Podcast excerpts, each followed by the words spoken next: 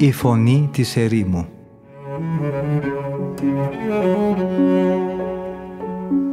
Συνομιλίες με τους Αγίους Πατέρες της Ερήμου. Την εκπομπή παρουσιάζει ο πρωτοπρεσβύτερος Ματθαίος Χάλαρης.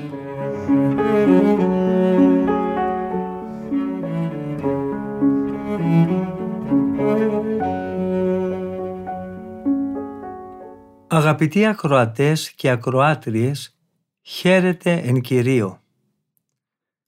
Από τον φιλόξενο και φιλόθεο διαδικτυακό ραδιοφωνικό σταθμό της Πεμπτουσίας ακούτε την εκπομπή «Η Φωνή της Ερήμου», που επιμελείται και παρουσιάζει ο πρωτοπρεσβύτερος Ματθαίος Χάλαρης. Ο υπέροχος διάλογος ανάμεσα στον Αββά Θεωνά και τον πατέρα Γερμανό θα είναι το περιεχόμενο και της σημερινής διαδικτυακής επικοινωνίας μας. Ο πατήρ Γερμανός ερωτά τον Αββά Θεωνά κατά πόσο επιτρέπεται μετά από νυχτερινό σαρκικό μολυσμό να προσέλθουμε στη Θεία Κοινωνία. Και ο Αββάς, βασιζόμενος στην πείρα του την πνευματική αλλά και τις γνώσεις του, δίδει την εξής απάντηση. Οφείλουμε ασφαλώς να διατηρούμε άσπηλη και ακυλίδωτη την αγνότητά μας και μάλιστα κατά την περίοδο που προετοιμαζόμαστε για να προσέλθουμε στα Άγια Μυστήρια.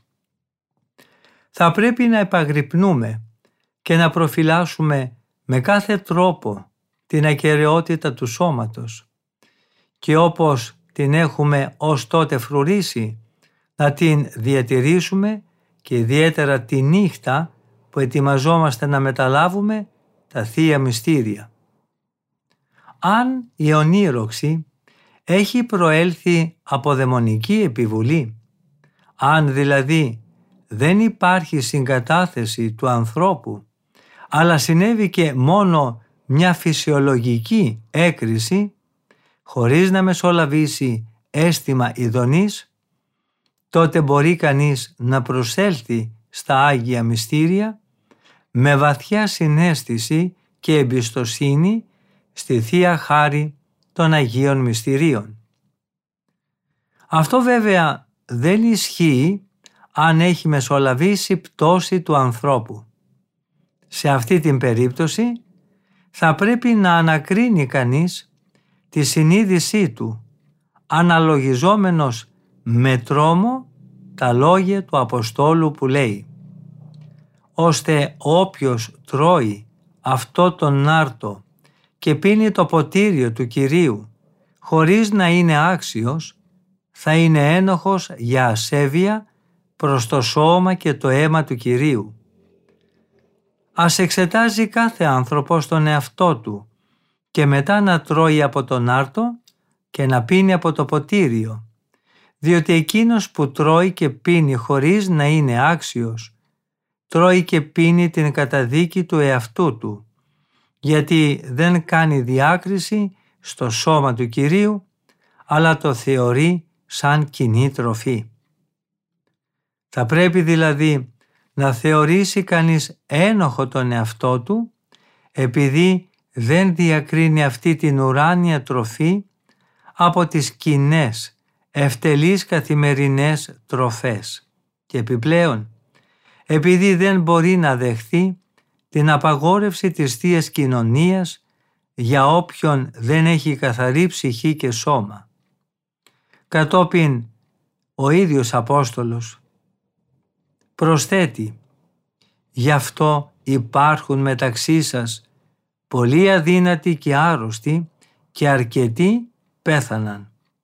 Θέλει με αυτό να πει ο Απόστολος Παύλος ότι η πνευματική αρρώστια και ο πνευματικός θάνατος έχουν ρίζα κυρίως αυτή την ανέδεια. Πολλοί άνθρωποι πράγματι που τολμούν να κοινωνούν ανεπίτρεπτα είναι αδύνατη στην πίστη και νοθρή στην ψυχή. Αυτοί κοιμούνται τον ύπνο της αμαρτίας, χωρίς ποτέ να αναζητούν καμιά βοήθεια για να ενισχυθούν και να ανανύψουν. Διότι, συνεχίζει ο Απόστολος, αν εμείς κρίναμε τον εαυτό μας όπως πρέπει, δεν θα καταδικαζόμασταν από τον Θεό. Αν κρίναμε, με άλλα λόγια, εμείς οι ίδιοι τον εαυτό μας ως ανάξιο για να λάβει τα Άγια Μυστήρια, κάθε φορά που θα πέφταμε στην αμαρτία, θα φροντίζαμε να είχαμε προσέλθει άξια σε αυτά, γιατί θα είχαμε διορθωθεί με τη μετάνοια. Διαφορετικά, το σώμα μας θα υποστεί τη σκληρή μάστιγα των ασθενειών. Η σκέψη ότι διατρέχουμε τον κίνδυνο να υποστούμε αιώνια βάσανα μαζί με τους αμαρτωλούς του αιώνους τούτου μπορεί, αφού δεν θα έχουμε δεχθεί τις πρόσκαιρες ταλαιπωρίες αυτής της ζωής, να μας φέρει τουλάχιστον σε συντριβή. Έτσι θα αναζητήσουμε αναγκαστικά το φάρμακο για τα πνευματικά μας νοσήματα. Στο Λεβιτικό έχουμε μια ξεκάθαρη εντολή, πανομοιότυπη με αυτή του Αποστόλου Παύλου. Κρέας που θα έλθει σε επαφή με κάτι που θεωρείται ακάθαρτο δεν θα φαγωθεί, αλλά θα καεί εξ ολοκλήρου. Μόνο ο καθαρός θα φάει από τα κρέατα των θυσιών. Εάν κανείς είναι ακάθαρτος και δεν φροντίσει προηγουμένως να εξαγνιστεί και φάει από τα κρέατα της ευχαριστηρίου θυσίας, τα οποία προσφέρονται στον Θεό για τη σωτηρία και τα οποία ανήκουν στον Κύριο, αυτός θα αποκοπεί από το λαό του και θα εξολοθρευθεί. Στο Δευτερονόμιο επίσης συναντούμε την άποψη ότι ο ακάθαρτος άνθρωπος μυστικώς απομακρύνεται από το πνευματικό στρατόπεδο. Εάν πρόκειται, λέει, να βγεις σε πόλεμο εναντίον των εχθρών σου, πρόσεχε να αποφύγεις κάθε μολυσμό. Εάν δηλαδή συμβεί να υπάρχει μεταξύ σας κάποιος που να μην είναι καθαρός εξαιτίας νυκτερινής ρεύσης, θα πρέπει αυτός να βγει έξω από το στρατόπεδο και να μην επανέλθει σε αυτό.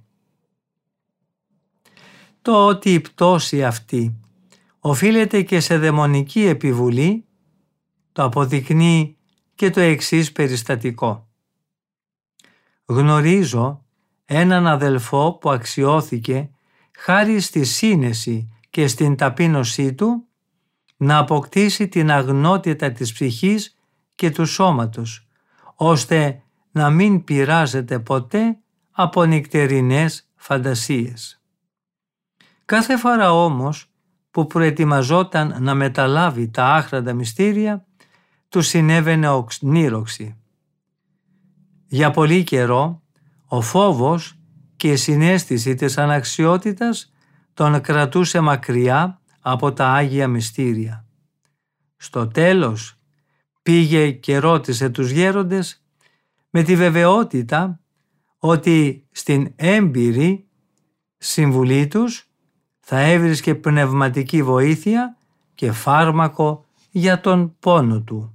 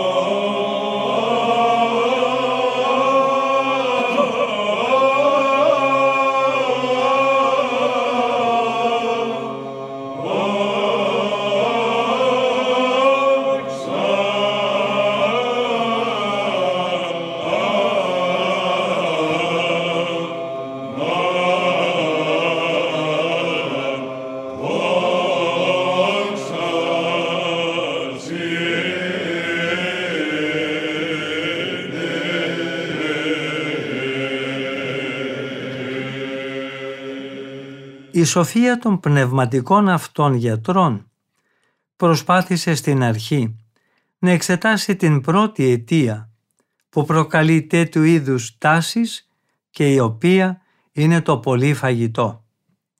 Δεν βρήκαν όμως σε αυτόν οι πατέρες ούτε ένα ίχνος αυτής της χλιαρότητας. Η πασίγνωστη λιτότητά του, η ιδιαιτερότητα της περίπτωσής του, δηλαδή το ότι αυτό του συνέβαινε μόνο κατά τις επίσημες εορταστικές πανηγυρικές ημέρες, τους απομάκρυναν από αυτή τη σκέψη. Χωρίς καθυστέρηση λοιπόν, πέρασαν στην εξέταση της δεύτερης αιτίας. Μήπως αυτή η κίνηση προερχόταν από πλάνη της ψυχής που εξουδένωσε το σώμα από τις νηστείες και το έκανε να τυραννιέται από αισχρές φαντασίες? Γιατί πράγματι υπάρχουν πολλοί, και μάλιστα από τους πιο αυστηρούς, οι οποίοι διακατέχονται από κάποια ανεπαίσθητη υπερηφάνεια για την καθαρότητα του σώματός τους. Σε αυτή την περίπτωση, το πάθος της υπερηφάνειας τους προκαλεί κάποιο μολυσμό, γιατί αυτοί έχουν νομίσει ότι απέκτησαν με τις δικές τους τις ανθρώπινες δυνάμεις αυτό που είναι πολύ ιδιαίτερο χάρισμα του Θεού, δηλαδή την αγνότητα του σώματος. Ρώτησαν λοιπόν οι γέροντες τον αδελφό εκείνον αν θεωρεί τον εαυτό του ικανό να αποκτήσει με τις δικές του δυνάμεις, με την αυστηρή άσκηση, μια τέτοια αρετή, έτσι ώστε να μπορεί να συνεχίσει τον αγώνα του και χωρίς να του είναι απαραίτητη η βοήθεια του Θεού. Αυτός όμως απάντησε ότι κάτι τέτοιο του φαινόταν απέσιο και ανώσιο, και μάλιστα διαβεβαίωνε τους γέροντες ότι πίστευε πως δεν θα είχε διατηρήσει το σώμα του καθαρό ούτε και τις άλλες ημέρες αν δεν τον είχε σκεπάσει η χάρη του Θεού. Μετά από αυτή την απάντηση, οι γέροντες στράφηκαν αμέσως να εξετάσουν την τρίτη αιτία. Κατάλαβαν πλέον ότι βρίσκονταν μπροστά σε μια ύπουλη μηχανογραφία του διαβόλου. Βεβαιώθηκαν έτσι οι γέροντες ότι σίγουρα δεν υπήρχε σφάλμα ούτε στο πνεύμα ούτε στο σώμα του αδελφού. Γι' αυτό πήραν την τολμηρή απόφαση και σύστησαν στον αδελφό να κοινωνήσει. Γιατί αν αυτός επέμενε στην αποχή του από τα Άγια Μυστήρια, θα ήταν σαν να έπεφτε εκούσια σε μια άλλη, πολύ επιδέξια παγίδα του εχθρού, την οποία είχε εκείνος ύπουλα στήσει για να αναγκάσει τον αδελφό να μείνει για πάντα μακριά από τη Θεία Κοινωνία, το Πανάγιο αυτό και σωτήριο φάρμακο. Υπάκουσε λοιπόν ο αδελφός και κοινώνησε, και τότε όλη η σκηνοθεσία του διαβόλου αποκαλύφθηκε, γιατί η χάρη και η δύναμη που του έδωσε η Θεία Μετάληψη σταμάτησε αμέσως αυτή τη συνηθισμένη ονείροξη. Έτσι η πονηρία του εχθρού αποκαλύφθηκε και ταυτόχρονα ερμηνεύτηκε. Δικαιώθηκαν λοιπόν οι γέροντες για την απόφαση που είχαν πάρει, αφού αποδείχθηκε ξεκάθαρα ότι η ονείροξη κατά τη συγκεκριμένη χρονική στιγμή δεν οφειλόταν στην εμπαθή κατάσταση του αδελφού, αλλά στην επιβουλή του αντιπάλου. Για να μην ενοχλούμαστε λοιπόν από την απατηλή φαντασία των ονείρων, το πρώτο πράγμα που θα μας βοηθήσει, τουλάχιστον τις περισσότερες φορές, είναι η πίστη, η οποία μας οδηγεί στο να ελπίζουμε πάντοτε ότι θα λάβουμε από τον Θεό το χάρισμα της αγνότητας. Θα πρέπει επίσης να μην τρώμε και να μην πίνουμε πολύ, γιατί η αυθονία των φαγητών και των ποτών δημιουργεί υγρά, τα οποία βάσει του νόμου της φυσικής λειτουργίας του ανθρώπινου οργανισμού θα πρέπει κάποια στιγμή να αποβληθούν. Αν όμως προσέχουμε στο φαγητό και στο ποτό, αυτά τα υγρά θα συσσωρεύονται με πολύ αργό ρυθμό. Έτσι, παράλληλα με τη μείωση της ροής τους, θα μειωθεί κατά τον ίδιο τρόπο και η αισχρή φαντασία, η οποία θα ταράζει τον ύπνο σπανιότερα και μάλιστα με ένα πιο λεπτό τρόπο, γιατί η έκρηση των υγρών δεν προέρχεται τόσο από τη φαντασία, όσο η φαντασία εξάπτεται από την υπεραυθονία τους. Αν θέλουμε λοιπόν να απελευθερωθούμε από όλες τις εφάμαρτες φαντασίες, θα πρέπει να προσπαθήσουμε με όλη μας τη δύναμη να νικήσουμε πρώτα-πρώτα το ακάθαρτο πάθος, για να μην βασιλεύει, καθώς λέει ο Απόστολος Παύλος, η αμαρτία στο σώμα σας, ώστε να υπακούετε σε αυτήν, παρασυρώμενοι από τις επιθυμίες του σώματός σας. Δεύτερον, θα πρέπει να καταπονήσουμε και να αποκοιμήσουμε τη δύναμη της σάρκας, σύμφωνα με την εντολή πάλι του Αποστόλου Παύλου που λέει «Να μην αφήνετε τα μέλη σας στη διάθεση της αμαρτίας, σαν όργανα για το κακό». Τρίτον, θα πρέπει να νεκρώσουμε μέχρι το μεδούλι του εσωτερικού μας ανθρώπου κάθε ένστικτος και κάθε φιλίδωνη ορμή. Να προσφέρετε, συνεχίζει ο Απόστολος, τους εαυτούς σας στον Θεό σαν άνθρωποι που ήταν πριν νεκροί και ανέζησαν. Αυτά τα βήματα προοδευτικά θα μας κάνουν να φτάσουμε στη διαρκή ηρεμία του σώματος και θα μας επιτρέψουν να προσφέρουμε τα μέλη μας στον Θεό σαν όργανα κάθε αρετής, όχι του πάθους αλλά της δικαιοσύνης. Εδρεωμένοι σε αυτή την καθαρότητα της αγιότητας, δεν θα μας κυριεύσει η αμαρτία, γιατί θα είμαστε κάτω από το κράτος του νόμου, αλλά κάτω από το κράτος της χάριτος του Θεού. Δεν είμαστε πια κάτω από τον νόμο, ο οποίος θεωρεί ως υποχρεωτικό το γάμο και έτσι τρέφει και διατηρεί τη φωτιά εκείνη που εκτός γάμου γίνεται αφορμή πορνείας. Τώρα βρισκόμαστε κάτω από το κράτος της χάριτος του Θεού, η οποία εισηγείται την παρθενία και έτσι παρακάμπτει ακόμα και την πιο απλή και αθώα κίνηση του σώματος και επιπλέον απομακρύνει και από αυτή την νόμιμη συζυγική σχέση την κατάχρηση του πάθους της ειδονής.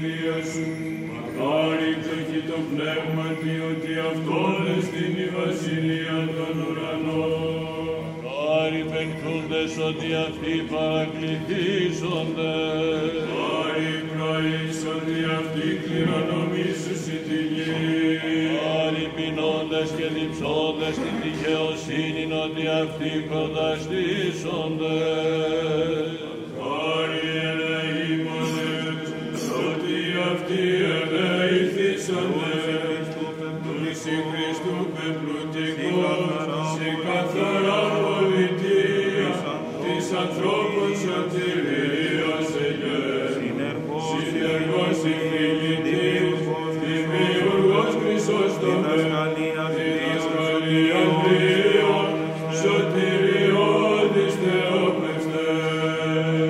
Άρη καθαρή καρδία, ότι αυτοί των Θεών αψονται, πνεύματος συμπλουτίσας, τεκμημά του σωτηρίου αντίσας, την αένα πηγή των διδαγμάτων ίδευσας, της Εκκλησίας Αββάν, όσοι επότε το πρόσωπο.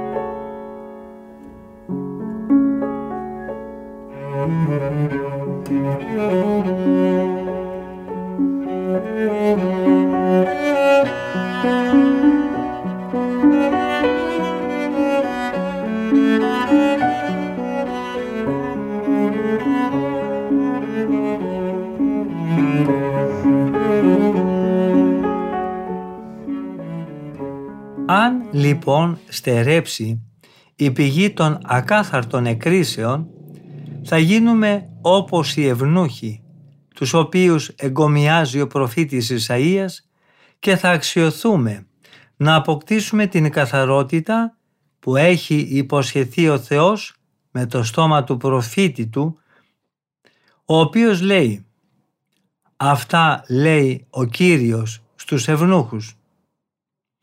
Όσοι από σας φυλάξουν τα Σάββατά μου και τηρήσουν όσα εγώ θέλω και μείνουν πιστοί στη Διαθήκη μου, σε αυτούς θα δώσω μέσα στο ναό μου και μέσα στο τείχος της πόλης μου τόπο ένδοξο, ανώτερο από εκείνον που θα έχουν όσοι έχουν αποκτήσει γιους και θυγατέρες.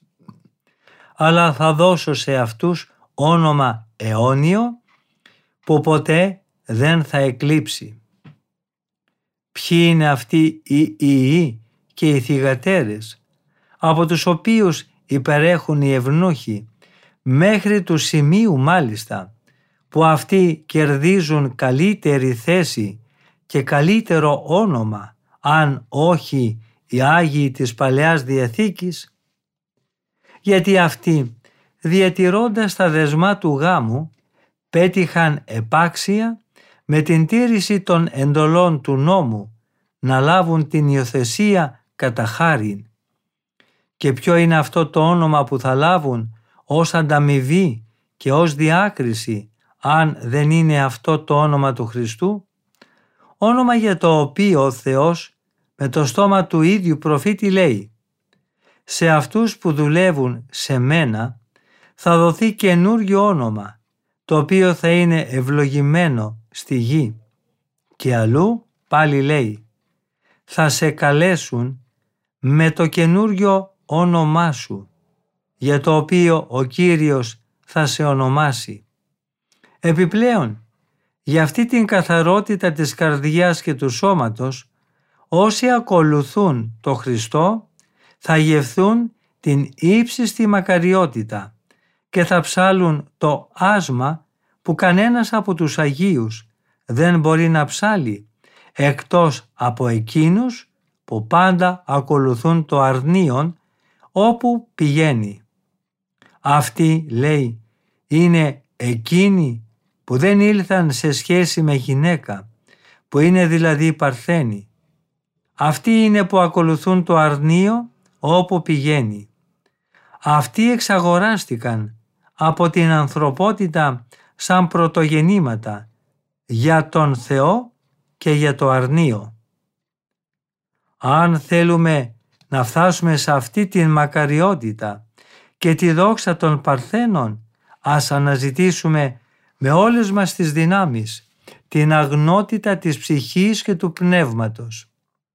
Ας φοβηθούμε μήπως βρεθούμε και εμείς ανάμεσα στις μωρές παρθένες, των οποίων η παρθενία ήταν άκαρπη, γιατί αυτές αρκέστηκαν μόνο στην αγνότητα του σώματος. Γι' αυτό τους δόθηκε και το όνομα παρθένες, αλλά μωρές παρθένες, γιατί έλειπε από τα λιχνάρια τους το λάδι της εσωτερικής καθαρότητας. Γι' αυτό έσβησε όλη η λάμψη και όλη η μεγαλοπρέπεια της παρθενίας του σώματός τους. Πρέπει λοιπόν η εσωτερική καθαρότητα να συντηρεί και να διατηρεί με την ακτινοβολία της και την αγνότητα του εξωτερικού ανθρώπου, και έτσι να τον παρακινεί να παραμένει για πάντα σε αυτή την καθαρότητα. Επίσης, οι μωρές παρθένες, παρά το ότι έφεραν το όνομα παρθένες, εντούτοις δεν αξιώθηκαν να εισέλθουν στον νυμφικό θάλαμο μαζί με τις φρόνιμες παρθένες, οι οποίες είχαν φυλάξει καθαρή την ψυχή τους και το σώμα τους, περιμένοντας την ημέρα του Κυρίου μας Ιησού Χριστού. Πράγματι, οι αληθινοί και αδιάφθοροι παρθένοι του Χριστού, αυτοί που έχουν το όνομα των θαυμαστών ευνούχων που ανέφερε ο προφήτης Ισαΐας, δεν είναι αυτοί που φοβούνται τη συζυγική σχέση και που δεν συγκαταβαίνουν σε αυτήν, ούτε αυτοί που δεν πορνεύουν, αλλά είναι αυτοί που νίκησαν και την παραμικρή ειδονική κίνηση μέσα στην ψυχή τους, αυτοί που έχουν απαλλαγή και από αυτές ακόμα τις πιο ελαφρές διεγέρσεις τους σαρκικού πάθους. Αυτοί έχουν τόσο αφανίσει μέσα τους το σαρκικό φρόνημα, ώστε τα εμπαθή σκυρτήματα της σάρκας δεν τους προκαλούν πια καμία ειδονική κίνηση και πολύ περισσότερο ούτε και την ελάχιστη συγκατάθεση. Οφείλουμε όμως να φυλάμε τόσο καλά οχυρωμένη την καρδιά μας με την ταπείνωση, ώστε να διατηρούμε την καθαρότητα του πνεύματος.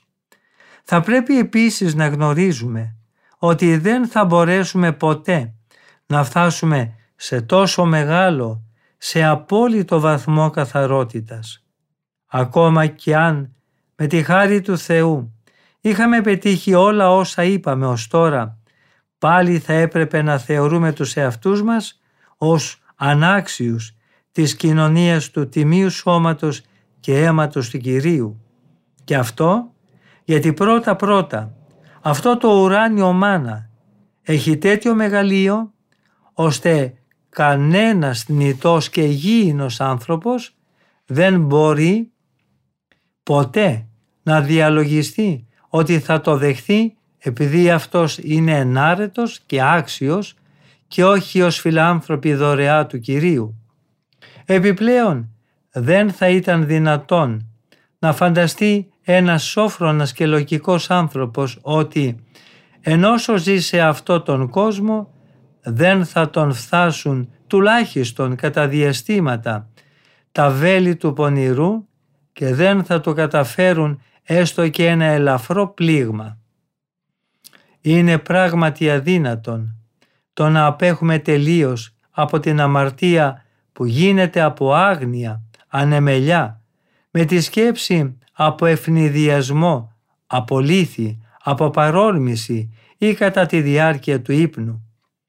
Και αν ακόμα δεχθούμε ότι υπάρχει κάποιος άνθρωπος που να μπόρεσε να ανέλθει σε τέτοια ύψη αρετής, ώστε να μπορεί να φωνάξει μαζί με τον Απόστολο «Εμένα δεν με ενδιαφέρει αν θα κριθώ από εσάς ή από ανθρώπινο δικαστήριο, αλλά ούτε εγώ κρίνω τον εαυτό μου, διότι δεν μου μαρτυρεί η συνείδησή μου καμιά ενοχή». Και πάλι αυτός δεν θα μπορούσε να θεωρηθεί εντελώς απαλλαγμένος από την αμαρτία. Ο Απόστολος με το «παρόλο που δεν αισθάνομαι καμιά ενοχή, δεν είμαι από αυτό δικαιωμένος», είναι σαν να θέλει να πει «αν εγώ θα πίστευα ότι είμαι δίκαιος, αυτό δεν σημαίνει ότι ταυτόχρονα θα κατήχα και τη δόξα της αληθινής δικαιοσύνης, ή αν και η συνείδησή μου δεν μου καταλογίζει κανένα σφάλμα, αυτό δεν σημαίνει ότι είμαι αναγκαστικά καθαρός από κάθε ρήπο». Γιατί υπάρχουν πολλά πράγματα που διαφεύγουν από τη συνείδησή μου, αλλά ενώ είναι άγνωστα και κρυφά σε μένα, είναι γνωστά και φανερά στον Θεό.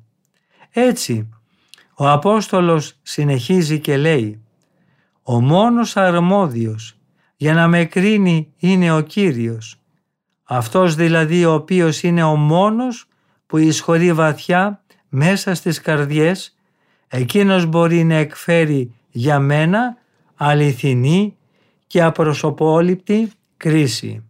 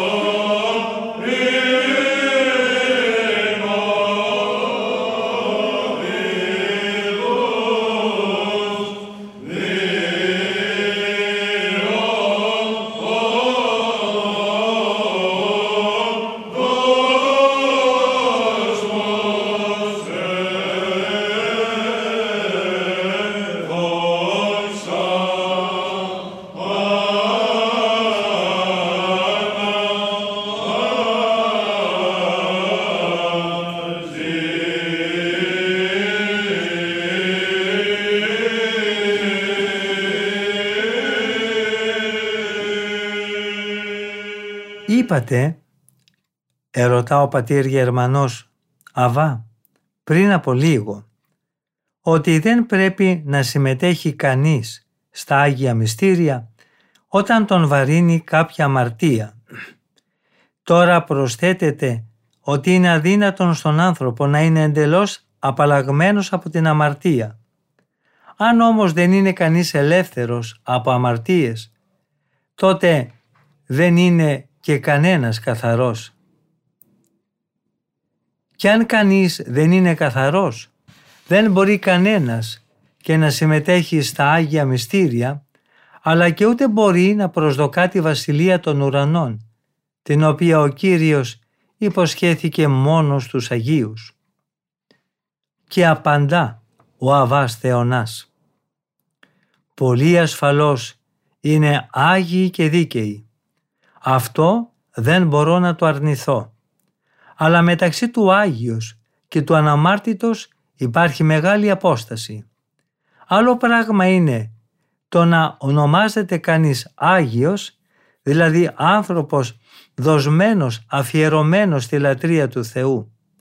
Αυτή είναι κοινή ονομασία που σύμφωνα με την Αγία Γραφή δίνεται όχι μόνο σε ανθρώπους αλλά και σε τόπους, όπως για παράδειγμα λέμε τα ιερά σκεύη του ναού.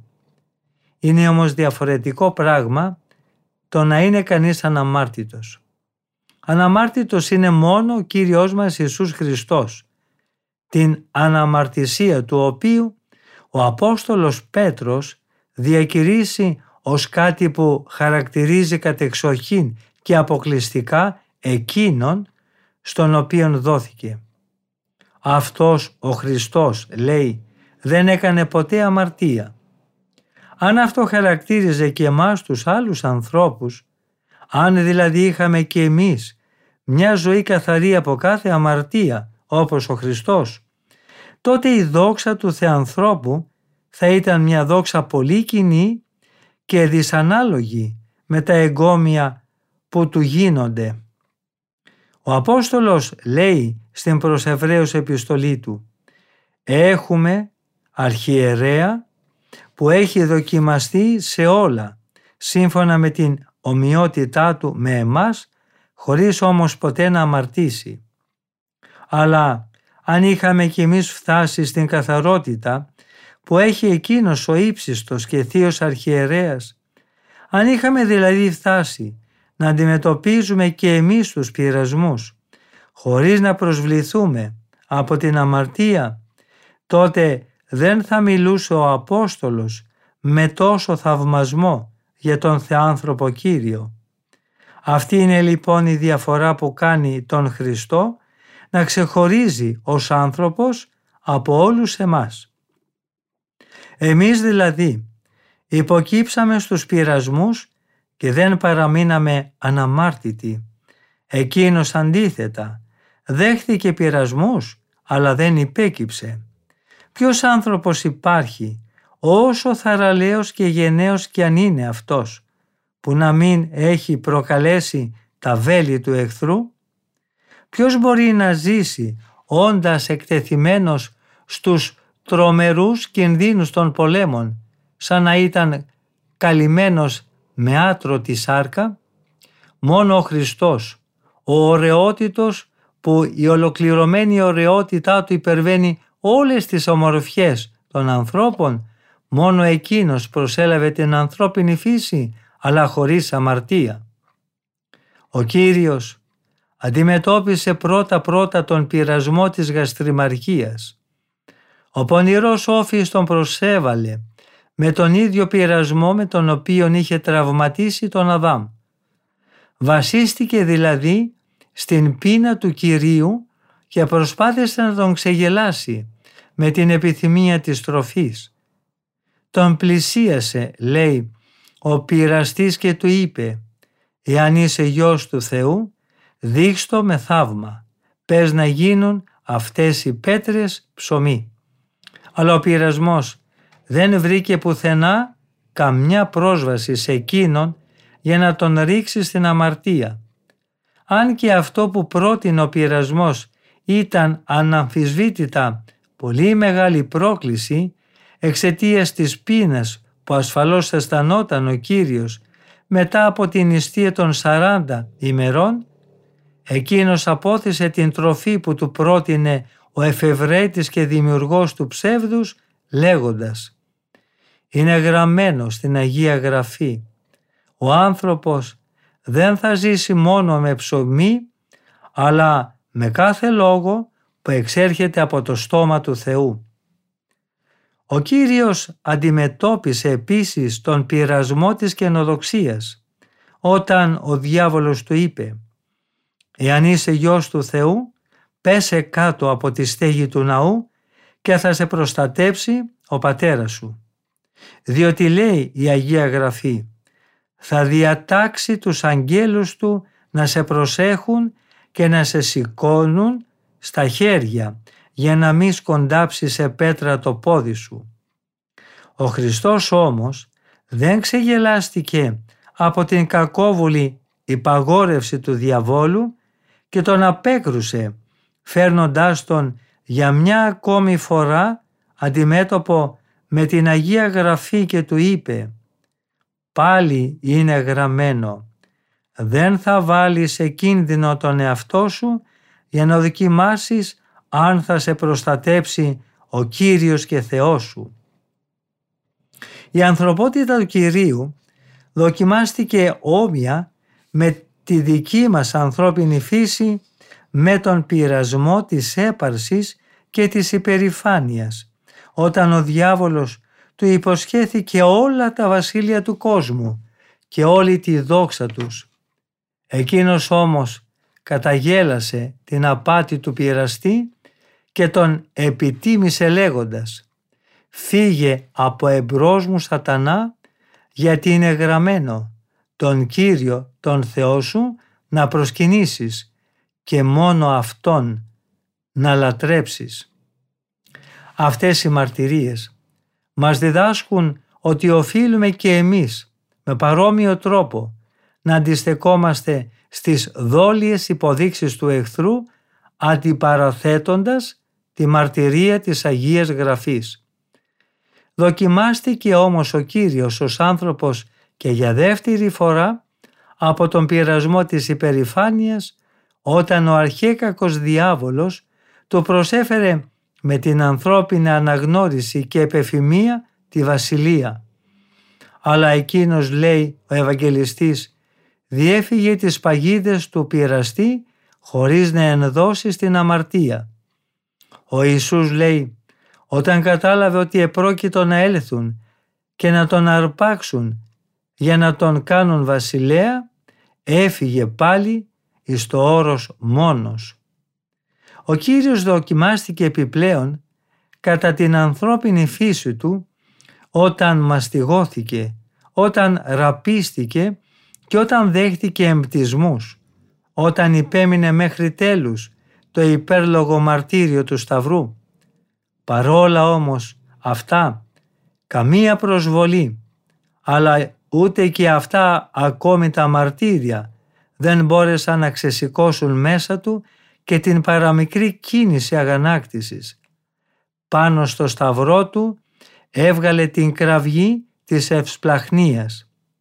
«Πατέρα, συγχώρεσέ τους, γιατί δεν ξέρουν τι κάνουν».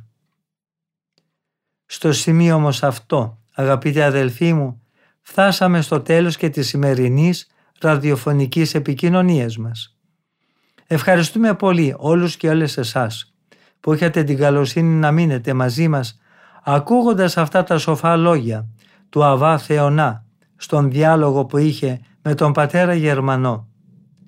Θα συναντηθούμε και πάλι στην ίδια ραδιοφωνική συχνότητα της Πεμπτουσίας την επόμενη εβδομάδα, την ίδια μέρα και ώρα. Από τον ομιλούντα και τον τεχνικό ήχου, θερμές ευχές για μια ευλογημένη μέρα. Ο Θεός με θυμών.